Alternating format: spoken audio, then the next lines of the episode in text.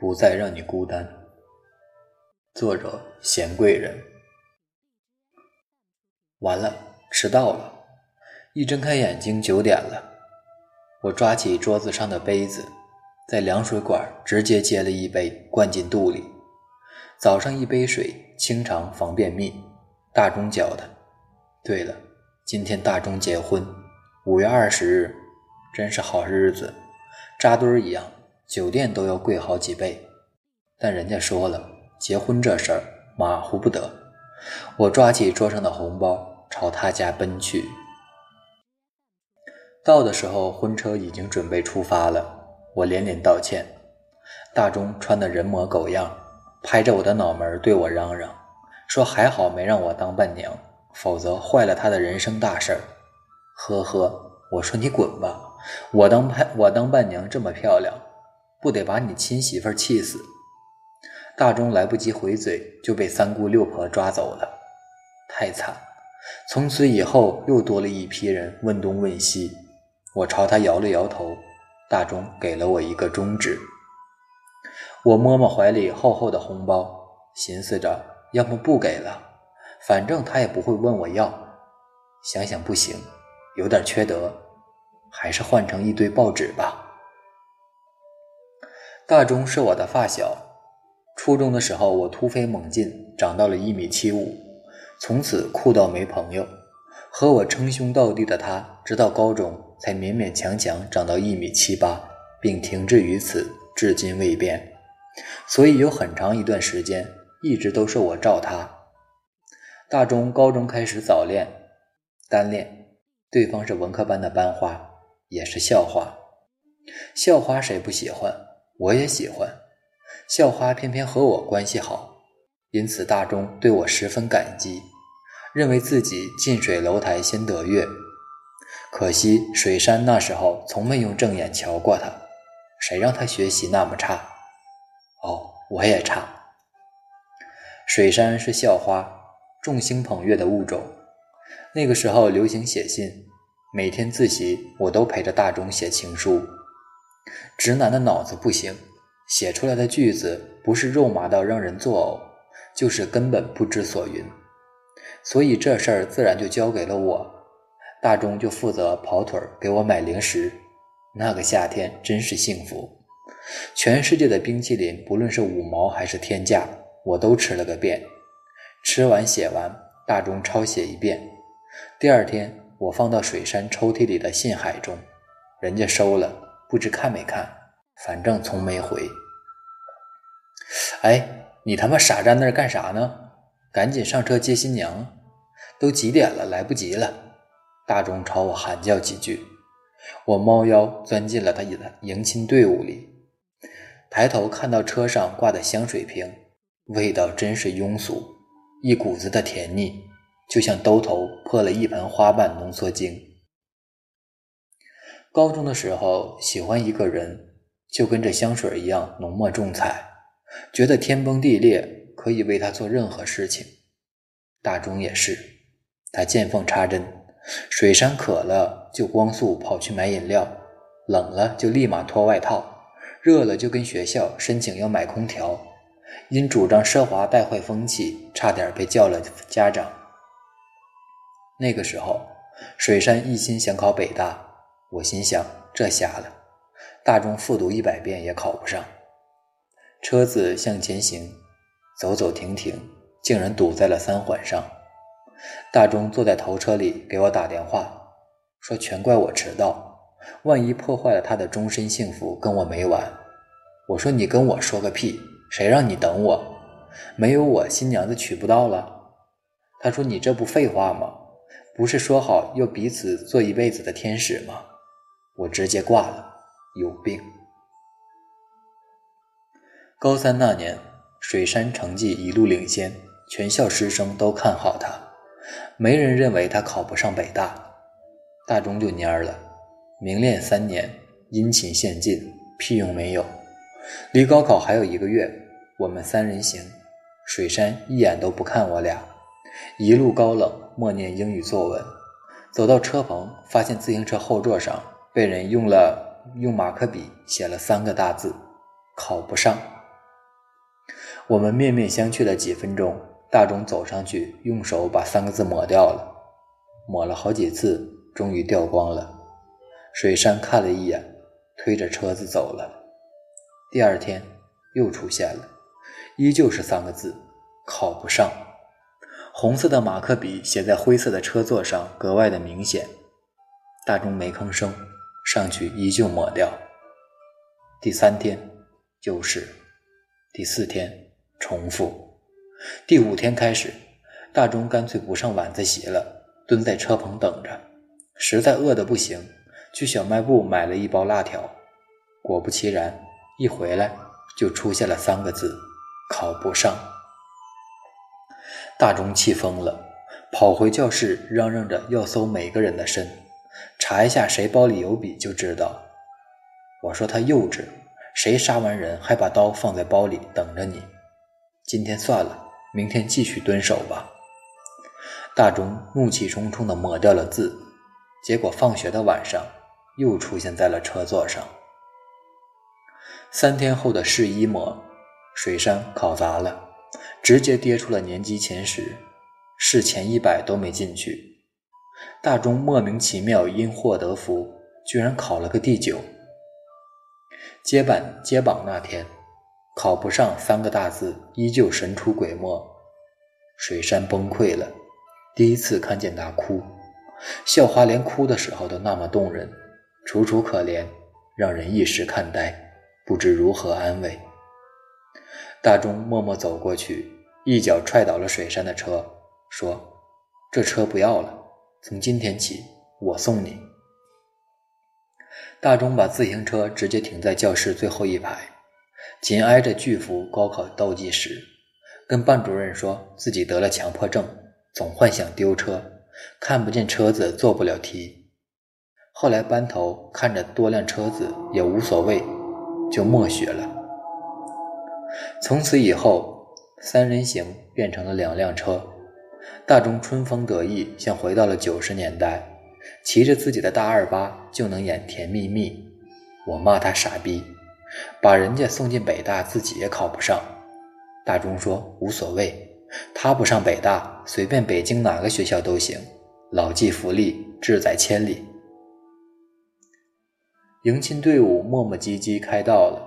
一系列繁杂又弱智的规矩，折腾一番，大钟公主抱抱着新娘从楼里走出来，后面跟着庞大的伴娘团，好不傲娇。大钟喜气洋洋，一脸中了六合彩的模样，幸福的叫人想骂街。哦，那年最后，水山没没考上北大，我们一起进了北京插院，依旧是。铿锵三人行，不出意外的，大二的时候他俩牵了手。大钟约我出去喝酒，喝完了打台球，他赢了。买单的时候突然抱住我，妈的，我吓傻了。他说：“兄弟，谢谢你，我结婚一定请你当伴郎。”哦，伴娘。他妈的，当年说话当放屁。到酒店交了份子钱，婚宴就算开始了，一样俗套的无以复加，简直就是胡说八道、虚假煽情、无中生有。一个人和一只狗都能被这司仪说成天作之合。我入座了亲友团，看到了水山，依然贵妇范儿。是的，大钟娶的不是水山，他们临毕业分手了。大钟凌晨喝醉，哭倒在马路中央，狂唱《半岛铁盒》。为什么这样子？你看着我说，你已经决定。我说你醒醒，因为水山现在的男朋友开法拉利。他说去他妈的法拉利，姓法的都不是好东西，跟法西斯一模一样。其实也不全是水山的错，大四课少了。我和大钟开始凑桌打打网游，耽误了他和水山一起泡图书馆的时间。但饭还是大钟每天按时帮他打好，我提到他宿舍的，因为水山讨厌食堂人多拥挤、油烟味满满。可女人最怕冷落，一丁点儿都不行。红杏为什么出墙？还不是墙那边阳光更多，更温暖。那个时候，我俩打游戏打到水深火热，争斗心太强。buff 那天，大钟简直乐疯了，截了图发给水山看，才发现水山不怎么上 QQ 了，跑去宿舍找他，得知他出去约会了。大钟像当年蹲在车旁等待作恶者一样，蹲在女生宿舍楼下一下午，看见水山从富二代车上下来，彬彬有礼。觉得自己可能误会了，我拍拍他的肩，说没误会。你看那富二代的眼睛里写满了暧昧。大钟说：“我去他妈的暧昧，那是老子的女朋友。”嗖的就冲了上去。男人啊，不在青春里打过架，怎能算爱过？富二代没还手，结结实实挨了一顿揍，捂着肚子，毛着腰站在车旁。水山上来，啪的一巴掌，当然打在大钟脸上。从此四年单恋，两年相处，正式掰面儿。事情简单的不用复述。富二代细心体贴，开法拉利；大中穷酸屌丝，只能按时去食堂买饭，还动手打人，该删。一巴掌扇醒，我俩发誓从此远离网游，再也不沾。他婚前一周，我心血来潮去登录，发现号都空了，早就有人继续 buff，新的等级又被拓宽，是无论怎样努力都回不去的辉煌时代了。新郎新娘喝交杯酒了，水山凑过来问我，还是一个人？我含糊不清的嗯了一声，真是不敢承认，最后落下的人。果然是我，水山说：“大钟好福气，新娘新娘漂亮能干，还是北大毕业的。”我又含糊不清的嗯了一声。毕业以后的时光太快了，三个人各奔东西，联系渐渐少了。大钟升职了，我俩出来喝顿酒，聊聊理想。大钟心动了，我俩出来密谋一场暗恋，说说爱情。大钟无聊了，我俩出来唱几首歌，吹吹房价。大钟失恋了，我俩坐在财富中心楼下的台阶上抽烟。我跟他说：“青春苦短，女友勤换。”他说：“我只会说心灵鸡汤。”大钟想水山了，我俩出来回忆回忆青春。我说：“一切都会过去，往事莫追。”他说：“我还是只会讲心灵鸡汤。”后来听说富二代和水山掰了，大钟问我送什么能安抚一个女人受伤的心，我说玫瑰吧，送玫瑰总是没错的。大钟说不了，不是要追回，只是作为朋友的安抚。我说那包吧，越贵越好。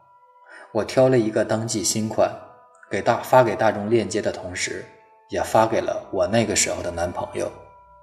大钟咬咬牙，真买了，还问我借了几千块钱。我那男朋友直接装没看见。新郎新娘来敬酒，我特意没穿高跟鞋。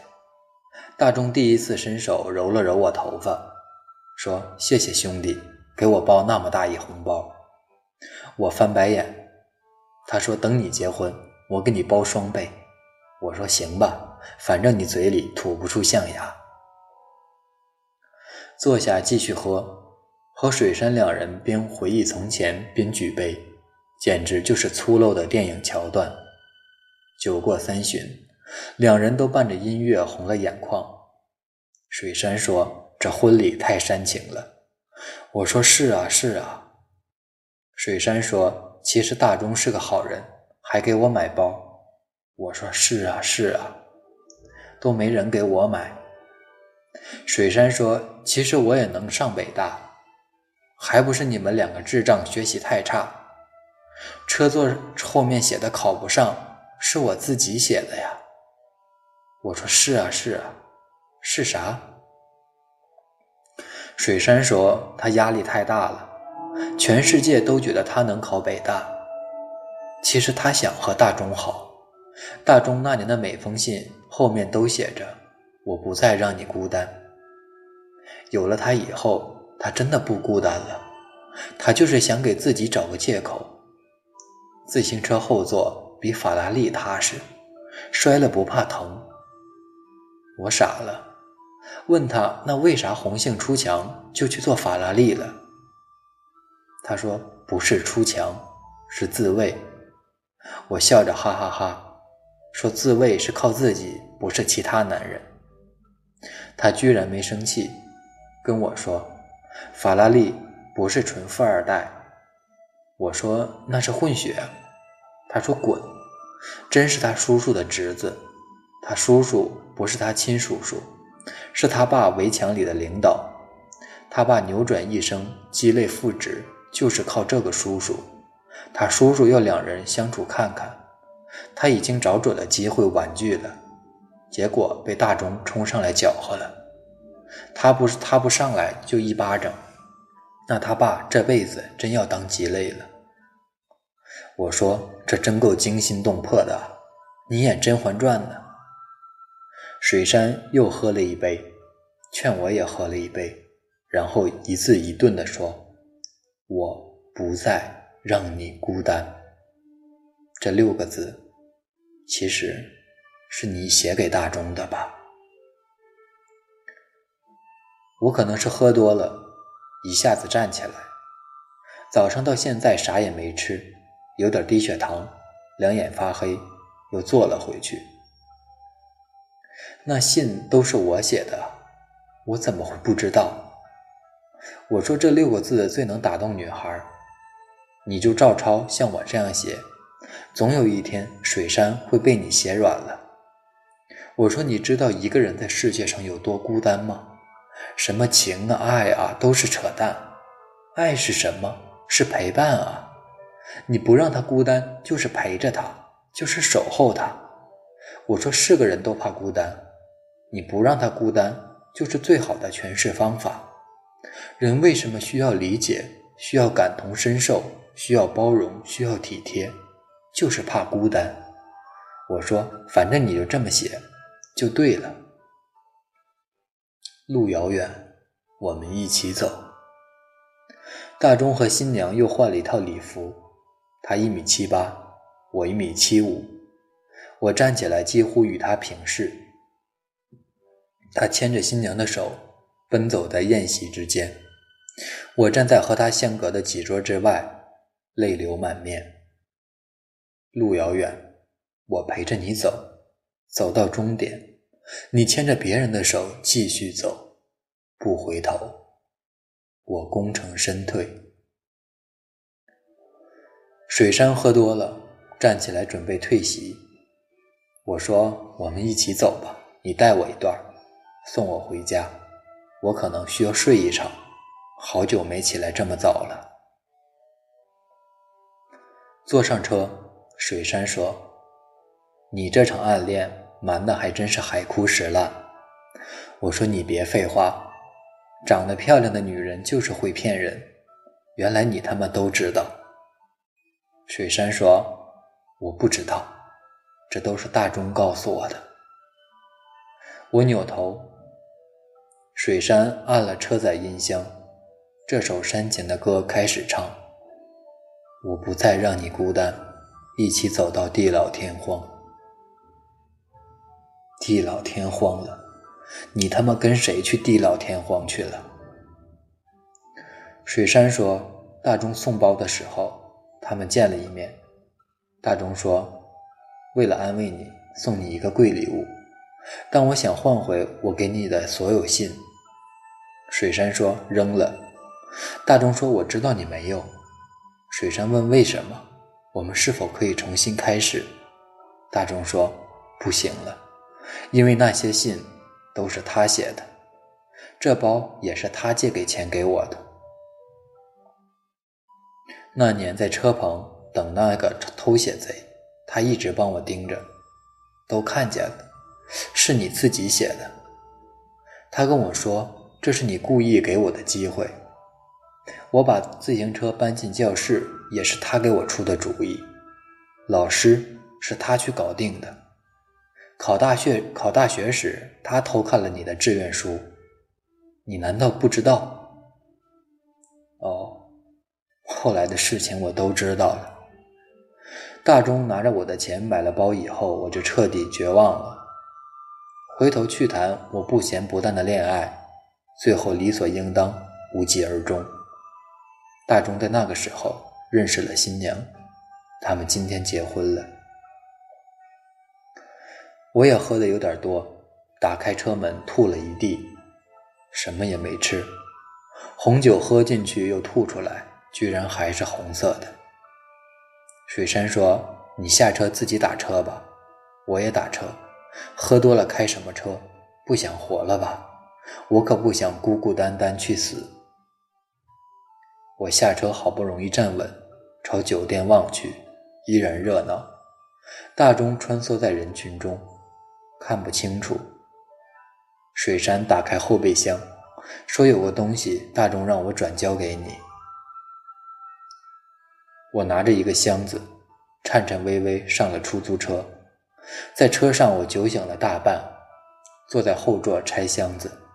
打开以后，看到那个包，包里装着那些年大钟写给水山的信，一整摞，用一个封条缠着，封条上面。是大众歪七扭八的字迹。